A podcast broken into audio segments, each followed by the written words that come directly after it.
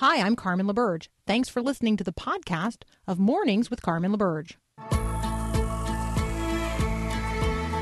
Helping you wake up, remembering this is our Father's world. This is Mornings with Carmen LaBerge on Faith Radio.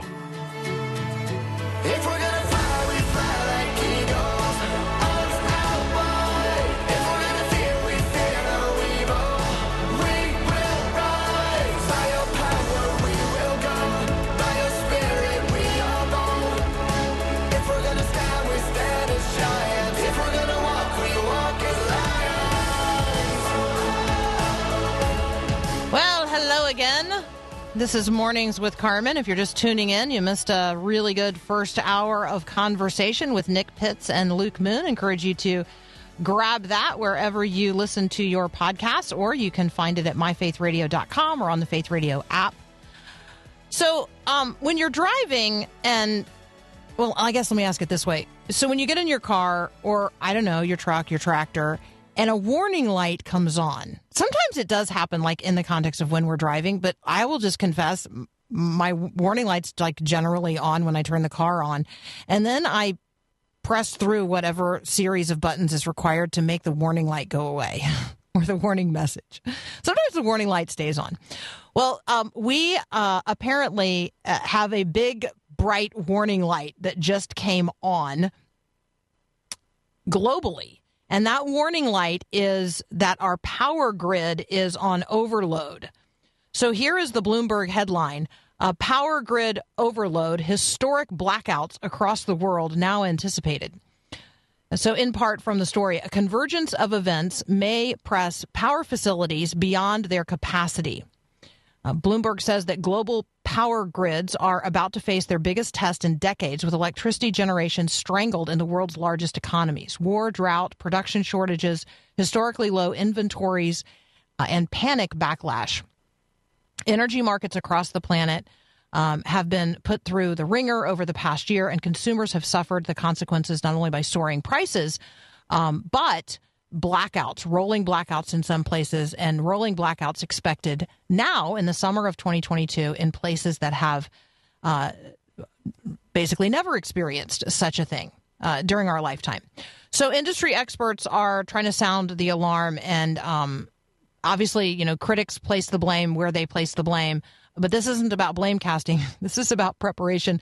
So, if the warning light is on and your power grid is um, on overload, then you know maybe some you know some combination of preparation for being without power for a period of time um, and some conservation and maybe i don't know if we all turned our air conditioners up one degree um, or i don't know.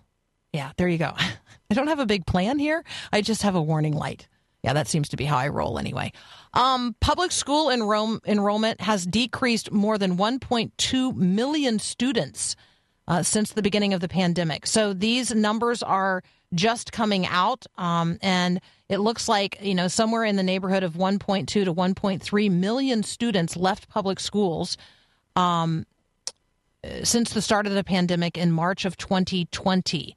So, what's that going to mean in uh, in terms of enrollment in the fall um, of this coming year? What's it mean for homeschooling in your community? What does it mean for private schools? And what does it mean for church based schools, cooperatives, all kinds of things? This is a really good time to re engage um, with some variety of, of education in your community, some kind of community based education that may or may not be traditional public school. Maybe it's time for you to get engaged with a charter school in your community, um, something, maybe a public private partnership of some kind. There's a lot out there right now on this topic, and I just encourage you in your own local community to get engaged. Um, you are needed in uh, in the educational effort uh, in your community. Trust me when I tell you that uh, you are needed in the in the educational realm um, and the revolution in education now happening in the United States of America. Other people are engaged; they're pressing forward, you know, their worldview into the classrooms. Um, and so, you know, I encourage each and every listener to get engaged as well. Primaries are being held today in several states across the country in the lead up to the 22, 2022 midterm elections. Uh, let me encourage you: if uh, primaries are taking place in your state, go vote. Go vote. Your vote counts, and elections matter Elections have consequences. All right, first up. Uh, here we got Dr. Bret Nicks from the Christian Medical and Dental Association. Yep, I'm going to ask him what in the world is monkeypox and do we need to be worried about it? That's up next here on Mornings with Carmen. Here we come, funniest everyone we meet.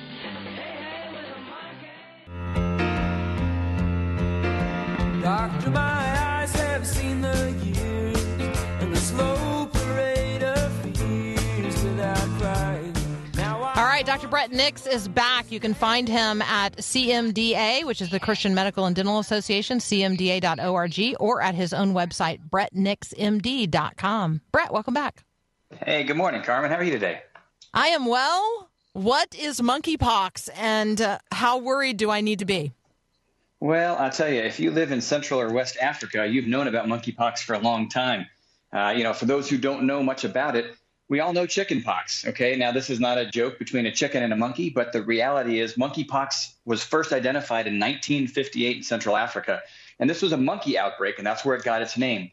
In the early 70s, there was human transmission recognized in parts of Africa, and then since that time, we see it every so often. Uh, for example, last year in the U.S. in 2021, there were several cases identified, mostly related to travelers coming back from West or Central Africa who had exposures to different populations of, of animals, rodents that may be vectors. Now, of course, look at this year, a completely different year. And of course, the last couple years have been completely different in so many ways. As if you watch the news, as of the last uh, few days, we've seen over 100 cases identified across Europe and Australia, here in the US and Canada. And the concern that we have is hey, what's the story with this human to human contact that we're seeing? Now, recognize this. Let's take a step back. Most people know chickenpox. If you're old enough, you've probably had it. Uh, if you are older than that, you may remember until 1971 getting a shot for smallpox, uh, another type of a pox virus. But let's talk about chickenpox. We know that most people will have exposure to it. Now we have immunizations that prevent most people from getting it. But for those who had it, you remember you got it. You have these little le- uh, lesions across your body that would eventually scab up and fall off. And most people were fine, didn't get typically sick. That's much the same with monkeypox. And what we're seeing is, in general, this pox virus, uh, uh, if you were exposed to it, it's going to be about a, up to 14 days, so sometime over a two week period before you start to have fevers and the usual things the chills, the myalgias. What's notable about this one is the lymph nodes in your body really get swollen, uh, and then the rash, of course, develops. And uh, so, what, would, what do we have to be concerned about? What we're seeing right now in this human to human contact is anybody in close proximity to somebody who has those pox lesions, the small little bumps and then the scabs that follow, they are very, very contagious. across Europe, there's a large percentage of these cases that are in, the individuals that are men that are having sex with men. Uh, and again, close contact and concern in that area. But what we need to know is simply this: unless you're an, unless you are someone who has an immune compromised state, uh, this is not something that's going to cause a high level of, of fatality issues at all. Uh, what do we know to be true? It's the same as chickenpox in the sense that when you see it, it's about isolation and it's about great hygiene. Uh, and recognize until those sores scab over and are completely gone, it remains highly contagious. All right. And I think that uh, it's highly contagious not only for those individuals who are engaging in um, very, very high risk sexual behaviors, um, but it, it once infected, then a person who might be exposed to a person who has these lesions, right? I might be more casually exposed to this person. It's then droplet transmitted. Is that correct? So the transmission is wider than just individuals who are engaging in very high risk sexual behavior. That's exactly right. So, not all people that have monkeypox or chickenpox develop a cough, but a cough is not uncommon.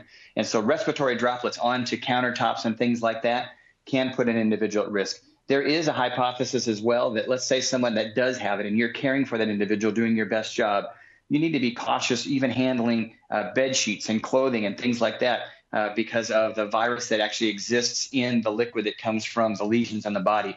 So, you know, if you if you have somebody at home who has this, make sure that you have ample amounts of gloves available, that you're cleaning countertops, that when you're doing uh, laundry of any variety, that you're washing it in hot, that you're using gloves, washing your hands. Uh, but as you state, yes, it's not just the high risk contact, uh, but there's respiratory droplet issues, and there's also the secondary contact that we have concern about as well.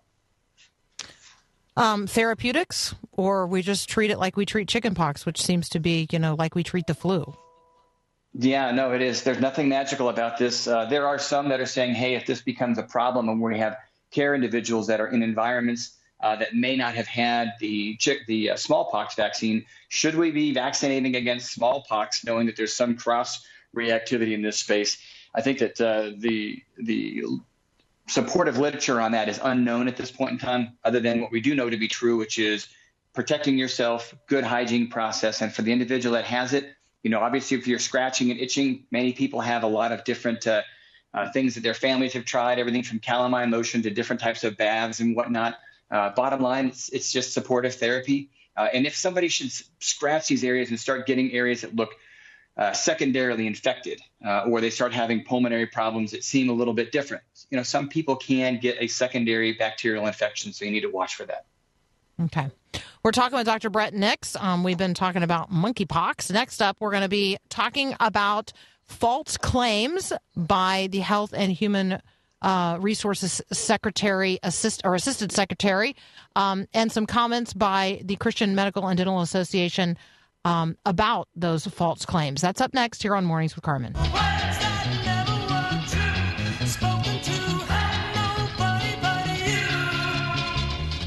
Rachel Levine um, has made some statements in an NPR interview that the Christian Medical and Dental Association um, takes issue with. I'm going to refer now to a press release at cmda.org.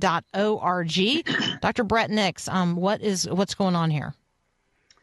Well, Carmen, you know, right now we hear a lot of different things in the media related to changes in healthcare, the navigation of healthcare. And one of the things that came out from the U.S. Department of Health and Human Services Assistant Secretary Rachel Levine, as, as you ascribed, was a statement that came along like this uh, There is no argument among medical professionals, pediatrician, pediatric endocrinologists, adolescent medicine physicians, adolescent psychologists, and psychiatrists about the value and the importance of gender affirming care. And when we listen to that and the packaging of that, the first question we ask ourselves is Is this a social imperative? And what is the medical evidence that supports that statement? And, you know, it, the CMDA organization looks at this and says, okay, is this ethical? Is this evidence based? And is what is being stated something that we should ascribe as compassionate care related to these things? And, you know, some of my colleagues, Jeff Barrows, as you stated in the article as well, uh, made this statement. He says it is a deeply egregious and disturbing false claim, attempting to coerce the public into believing that all healthcare professionals support gender affirming care. In fact, gender affirming care, especially for minors, is not supported by the best scientific evidence and should not be promoted by the federal government. And this is this is one of these issues where something that is stated in the news is oftentimes taken to be truth. Uh, and a question to ourselves, especially myself as a, a medical specialist, is what is the evidence that supports this? Is this something that uh, we need to be researching to a greater degree? Is it something that we understand to the degree that we believe? And if we are making a statement that all medical professionals are in agreement, then the data should be really strong. And I don't believe that it is. What would be something today that we could make that kind of statement about? All medical professionals agree. Fill in the blank. A, sta- a statement that would be true. Yeah. I think that what you could, a simple one would be this: all medical professionals would agree that if you are over the age of 50 and have a associated risk for cardiovascular or heart disease, that taking a baby aspirin may be a very good consideration for your heart health. Now, could I find somebody if I, you know, this is this is how this works, right, in the world today. If I Googled it, could I find somebody that uh, that would disagree with you? I mean, I probably Oh. could. I mean, having just Googled it, right? The New York Times has a piece three days ago. Daily Yeah. aspirin regimen may cause bleeding. Daily, uh, here's NPR.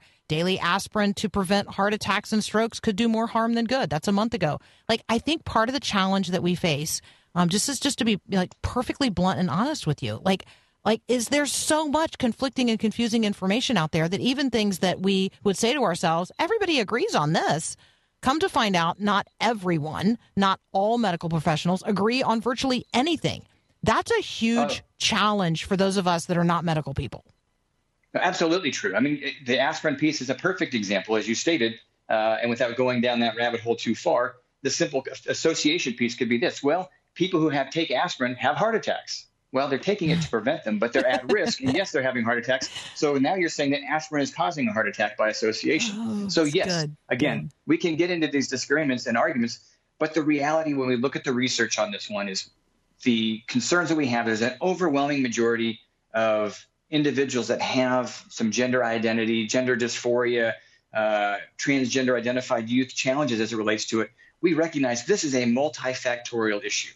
And simply by saying, hey, we're going to go ahead and stop the transitions in puberty, we're going to go ahead and give different types of hormones to, to identify with this individual's perspective, rather than looking at the body's physiology, the challenges that we're being faced, and recognizing that in society right now, we really struggle with a lot of different things. And many times we are looking for an easier answer. Uh, I'm not saying that any of this is easy, but as you stated as well, we will have dialogue related to these types of things that are ongoing. But to ascribe that radically reconstructing one body's physiology, uh, hormonally or surgically, for a psychological challenge, uh, to state that that is medically, ethically, and psychologically appropriate, I think is very difficult for agreement. All right, for those of you asking um, where the link is, first of all, thank you for asking. Thank you for um, communicating with me on the text line, 877 933 2484. You can find the press release at cmda.org. Um, and if you text me, I will uh, I will pop it there in uh, in the notes for you as well. Um, all right, we could talk about a range of things uh, here, Bret. We could talk about um, skin cancer. We could talk about midnight snacking. What do you want to talk about? Let's talk about midnight snacks. Okay, I think this is great, right? Everybody's looking for this. Hey, I want to live longer, live healthier. Where is this fountain of youth? Well, for those of you who thought it was in a midnight snack, you might need to think again.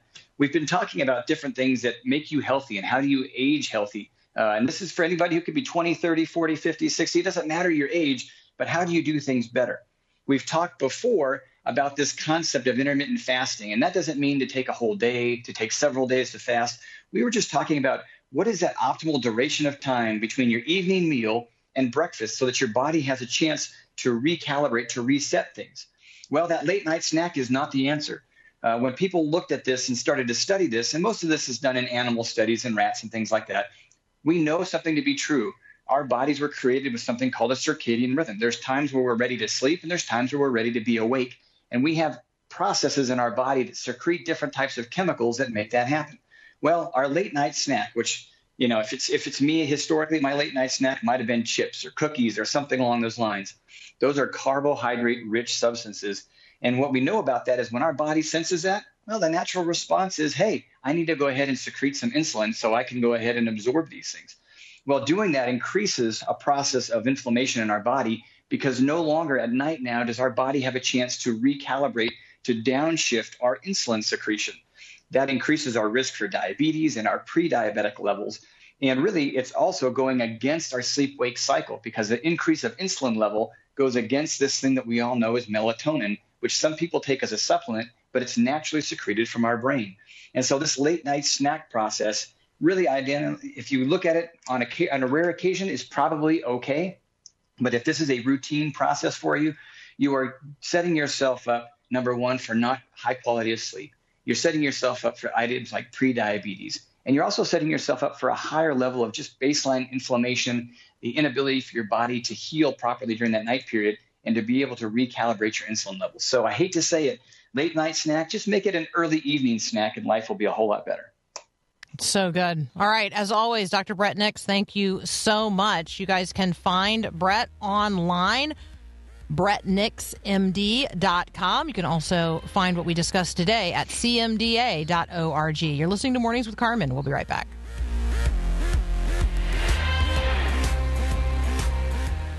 I'm gonna be joyful.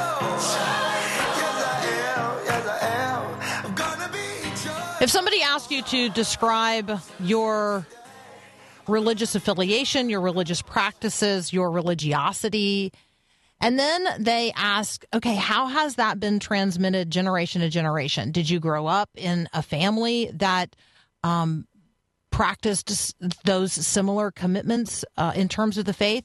And then let's look at the next generation. Um, how is that transmission going generation to generation? We're going to have the generational conversation with Dan Cox from the American Enterprise Institute. We're going to talk about what they have found out about Generation Z, and we're going to look to the future of faith in America. That's up next here on Mornings with Carmen.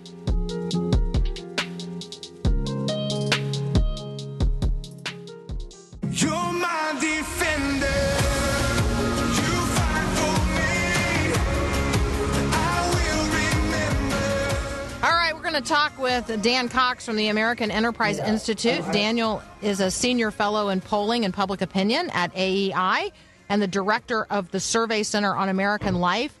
You're going to find what we're discussing today at americansurveycenter.org. Dan, welcome back to Mornings with Carmen. Great to be here.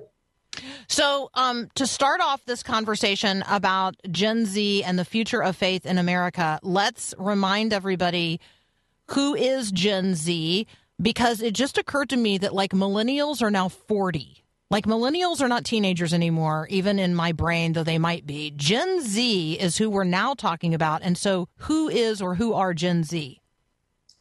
Right. So uh, Gen Z are the new millennials. Uh, they were born between 1997 and, and 2012. So the oldest members of that generational cohort are in their early to approaching mid 20s. Um, so the, the bulk of that cohort is actually in their their teens. And so for most surveys, we don't get a picture of them. The surveys that we do, we only get the oldest part of that cohort. And again, they're they're in their early 20s. All right. So we're talking about people who are, you know, 10 to mid 20s. And so the people in the survey that we're going to be talking about are obviously um, the older half of Gen Z um, because, you know, we don't survey 10 year olds at this point. So talk with us about um, what you were looking for in this American Survey Center um, AEI. Uh, research that resulted in this conversation about Gen Z and the future of faith in America. Yeah, so th- these this was a third uh, survey that we did that was uh, supported in part by the Knight Foundation. And what we were up to is we were really trying to get a sense of changes in American family life uh, in terms of the relationships between parents and children, between siblings, uh, how families spend their time. This is all changing. Uh, just to give you an example, we found that although having regular family meals together was once a, a staple, a really important, essential part of family life, it's increasingly not happening, right? So, so Gen Z is far less likely to have had regular family meals together. And so that was what we were up to, just trying to get a sense of, of changes that are occurring and then how it's different uh, across generations. So, if I told you that we sit down as a family at a dinner table that is set and a meal is served every evening without fail, and I told you that every Sunday we get in the car together and we go and worship together at church, and that we have um, other expressions of what other people might think of as religiosity. We sing together, we read the scriptures together.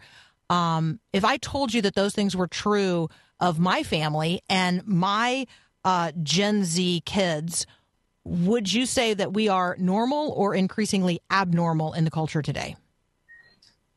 Well, I mean, there's still a, a, tremendous amount of people who are still doing this, right? So, still engaging in traditional religious practices, still doing these things. And what's happening is that it's increasingly become sort of uh, bipolar in terms of there's people who are doing nothing at all, and people who are very, very committed. And I think that's what some folks are suggesting could be a source of future conflict. Is that in the past, you know, most of most Americans were raised in a religious faith of some sort or other, have some exposure and and experience with it, but now we're we're seeing a rising number of people with just no experience with religion outside what they're hearing in popular media or entertainment media.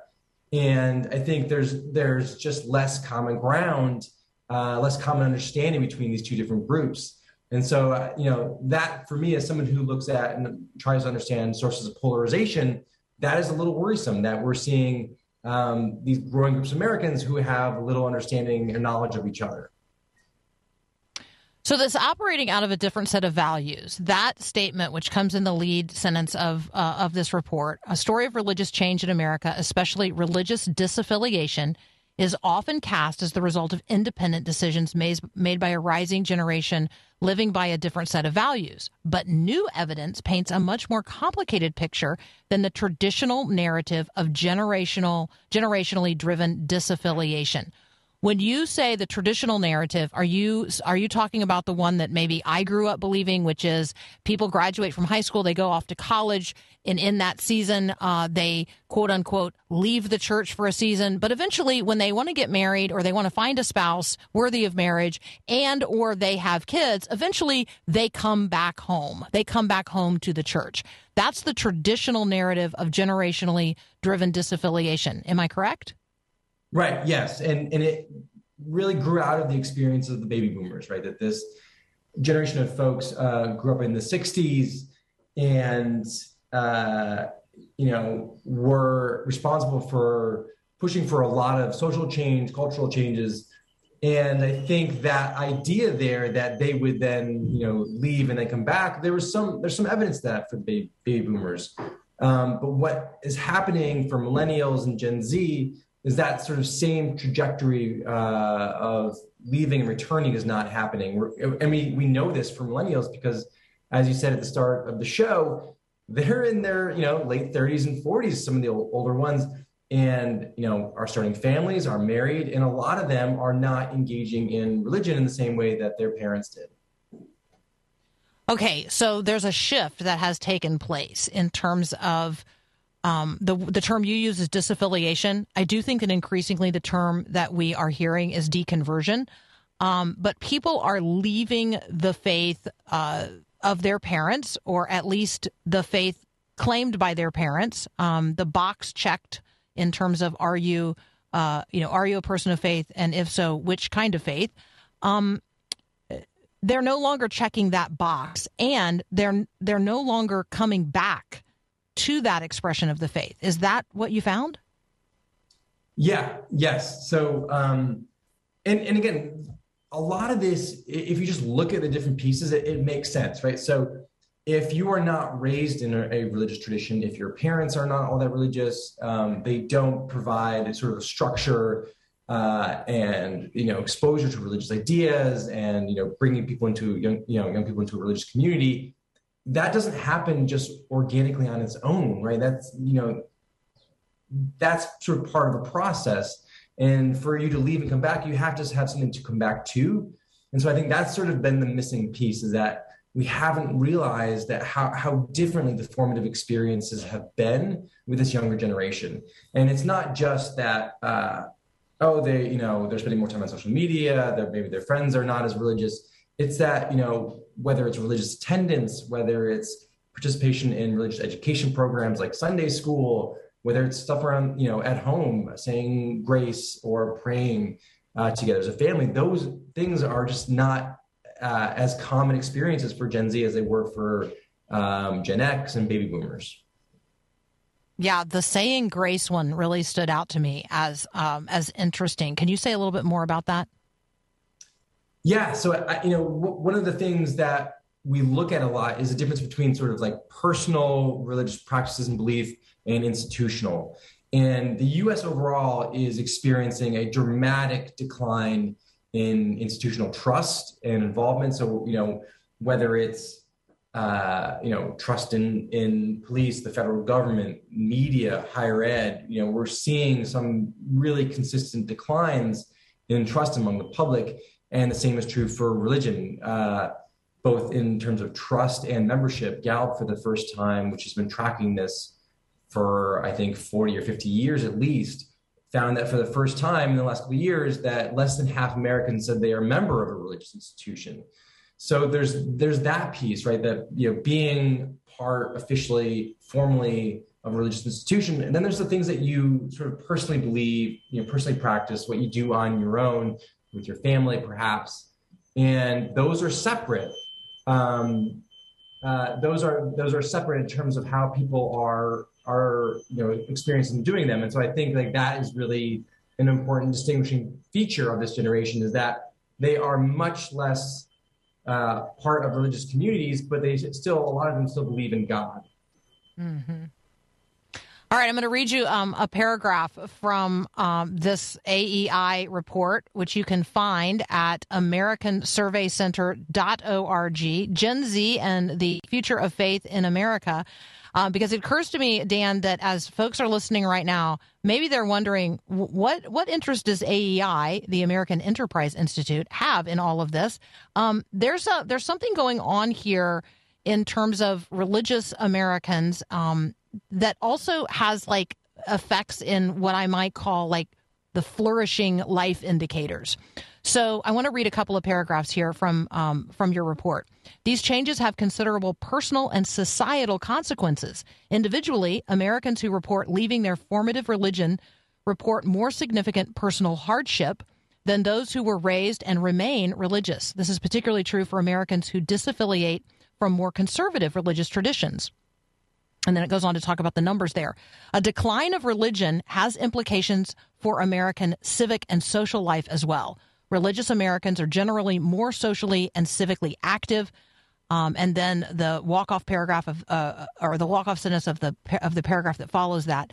There is evidence that education level and religious involvement both augment participation in community life. College educated Americans who are religious tend to exhibit the highest levels of civic engagement. It, it occurs to me, Dan, that the um, the interest here is not only in you know, hey, we we who are Christians want the next generation to be Christians, and we're concerned that we're not doing a very good job transmitting the gospel generation to generation. But this has community and civic and social implications as well. Can we talk a little bit about those when we come back? Absolutely. Fantastic. We're talking with Daniel Cox from the American Enterprise Institute. We're talking about Gen Z and the future of faith in America. You can find the full report at AmericanSurveyCenter.org. You're listening to Mornings with Carmen. We'll be right back. Whatever you do, just don't look back. Somebody needs a lot you have. Continuing our conversation with Daniel Cox, you can find him at aei.org. Um, you can find what we're talking about today at AmericanSurveyCenter.org. We're talking about Gen Z and the future of faith in America. Um, not only are the findings really interesting in terms of the implications for the church and our concern for the transmission of the gospel generation to generation, but it's a really interesting conversation to have um, in terms of who we are in the United States of America as Americans and our and our civic and cultural life. So, Daniel, talk talk with us about the relationship between religion or religious rhythms or religiosity and an American life. Yeah. So one of the things that we know through there's a voluminous body of research uh, that has been conducted over many many years that has found that regular participation in religion belief is not as important, right? So there, you know, there's a lot of diversity of religious belief in the U.S. Um, that is less important for what we're talking about than actually being part of religious community, regular participation in religious activities, um, with a sort of, uh, you know, within a community context. That is really important for connecting you to a lot of different uh, civic, social, and political uh, activities as well. So people who are regularly engaged in religious practice um, tend to have uh, more robust social networks. They have uh, larger groups of, of friends and um, family members. Uh, they have uh, they're more active in their community uh, in terms of volunteering, uh, and they tend to be more politically engaged as well. And, and so there's a lot of kind of pro social capital that is built through participation in religion. And one of the things that you know I and, and others are really looking at is what happens you know, when people um, do disaffiliate, you know, in large numbers, what happens to uh, all these other kind of downstream activities, you know, and, and we're seeing, I think, some of that uh, in terms of um, you look at the friendship uh, among men, the number of close friendships that men have over the last 20 years has, has declined pretty precipitously. Um, you see, you know, it in terms of you know, membership in other types of uh, civic organizations. You know, um, Bowling Alone cataloged this really dramatic decline in sort of the associational life of, of America. And I think partly uh, this decline in religion is is related to that. And so I think like we, we can't look at any of these things uh, in isolation. We need to understand how it's all connected. So, um, are they coming back? That's going to be one question that people listening right now who, let's say, they're in congregations where, you know, every head is gray and there are fewer and fewer people in the pews all the time. And they think to themselves or they imagine, oh, it's okay because once our kids grow up and get married, um, they'll come back to church and they'll bring their kids with them. Um, that's actually not what the evidence. That's not what the. That's not what your evidence shows. Can you talk a little bit about whether or not Americans who have disaffiliated uh, will ever return? Yeah, and this is something that you know we've looked a lot at too.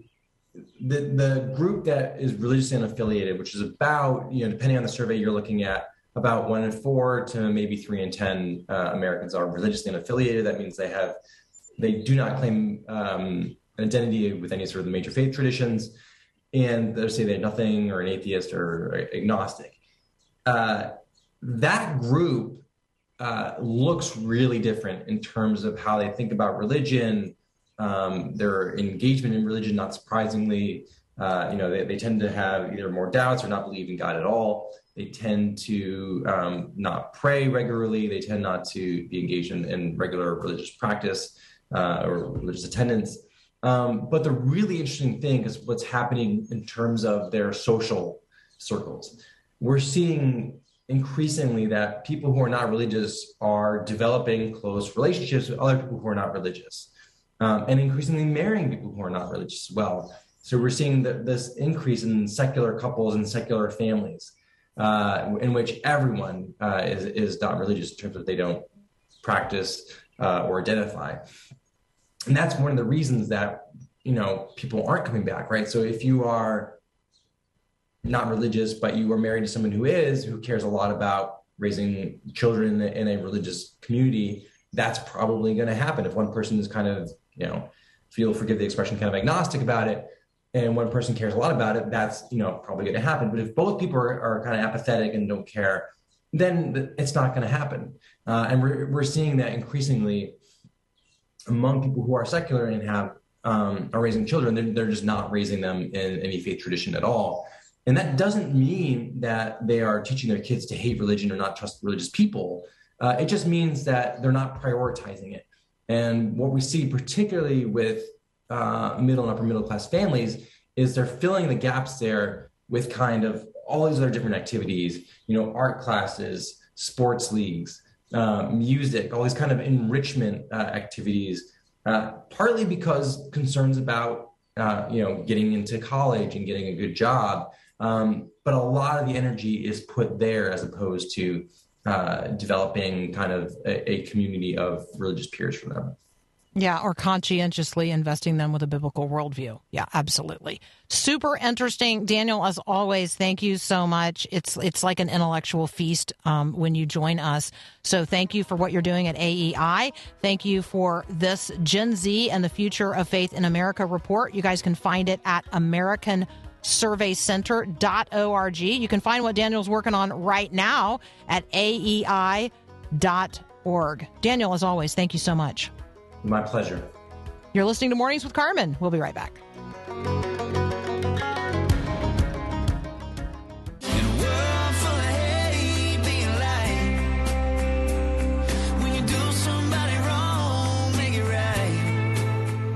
All right, it is graduation season, so let's be praying ardently for those graduating from every level of their educational experience. And let's also um, be mindful that we never graduate as disciples of Jesus Christ from the learning experience with Him. I want to give a graduation shout out here to valedictorian Elizabeth Bonker. Um, Elizabeth is the valedictorian at Rollins College in Florida. And Elizabeth uh, has a non speaking form of autism. She delivered an inspiring message recently to her fellow graduates, and she used a text to speech computer program to share her address. Um, and she called her fellow classmates to live a life of service. Let's listen to a portion of Elizabeth Bonker's speech at Rollins College. class of 2022. Rollins College Class of 2022. Today we celebrate our shared achievements. I know something about shared achievements because I am affected by a form of autism that doesn't allow me to speak. My neuromotor issues also prevent me from tying my shoes or buttoning a shirt without assistance. I have typed this speech with one finger with a communication partner holding a keyboard. I am one of the lucky few non speaking autistics who have been taught to type. That one critical intervention unlocked my mind from its silent cage, enabling me to communicate and to be educated, like my hero Helen Keller. That uh, is a portion of the speech by valedictorian Elizabeth Bonker, delivered at Rollins College on May the 8th. She went on to say, We are called to serve as an everyday act of humility, as a habit of mind, to see the worth in every person we serve, to strive to follow the example of those who chose to share their last crust of bread. For to whom much is given, much is expected. God gave you a voice. Use it. In her speech, she emphasized that her dream is to help those who cannot speak to gain a voice. Now, remember, she has a, a form of autism um, that has rendered her non speaking, and yet she has found her voice. She says, uh, just like Martin Luther King Jr., I have a dream. My dream is communication for all. There are 31 million non speakers with autism in the world, locked in a silent cage.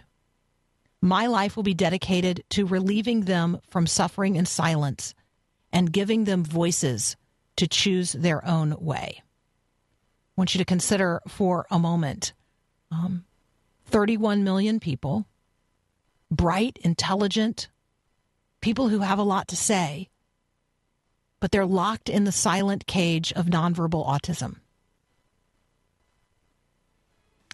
Elizabeth Bonker majored in social innovation. She has a minor in English. She's an author, an activist, a lyricist, and the founder of a nonprofit called Communication, the number four, and the word all. You can watch her full speech on YouTube. Hey, no excuses today, people. No excuses. Find your voice, speak the truth in love, and go be shiny. Let your light so shine before others that they will see your good works and they will glorify God who is in heaven. Live a life of service. No excuses today, people. Find your voice and speak the truth. Thanks for listening to this podcast of Mornings with Carmen LaBerge from Faith Radio. If you haven't, you can subscribe to automatically receive the podcast through iTunes or the Google Play Music app. That way, you never miss an episode. It's also available anytime at myfaithradio.com.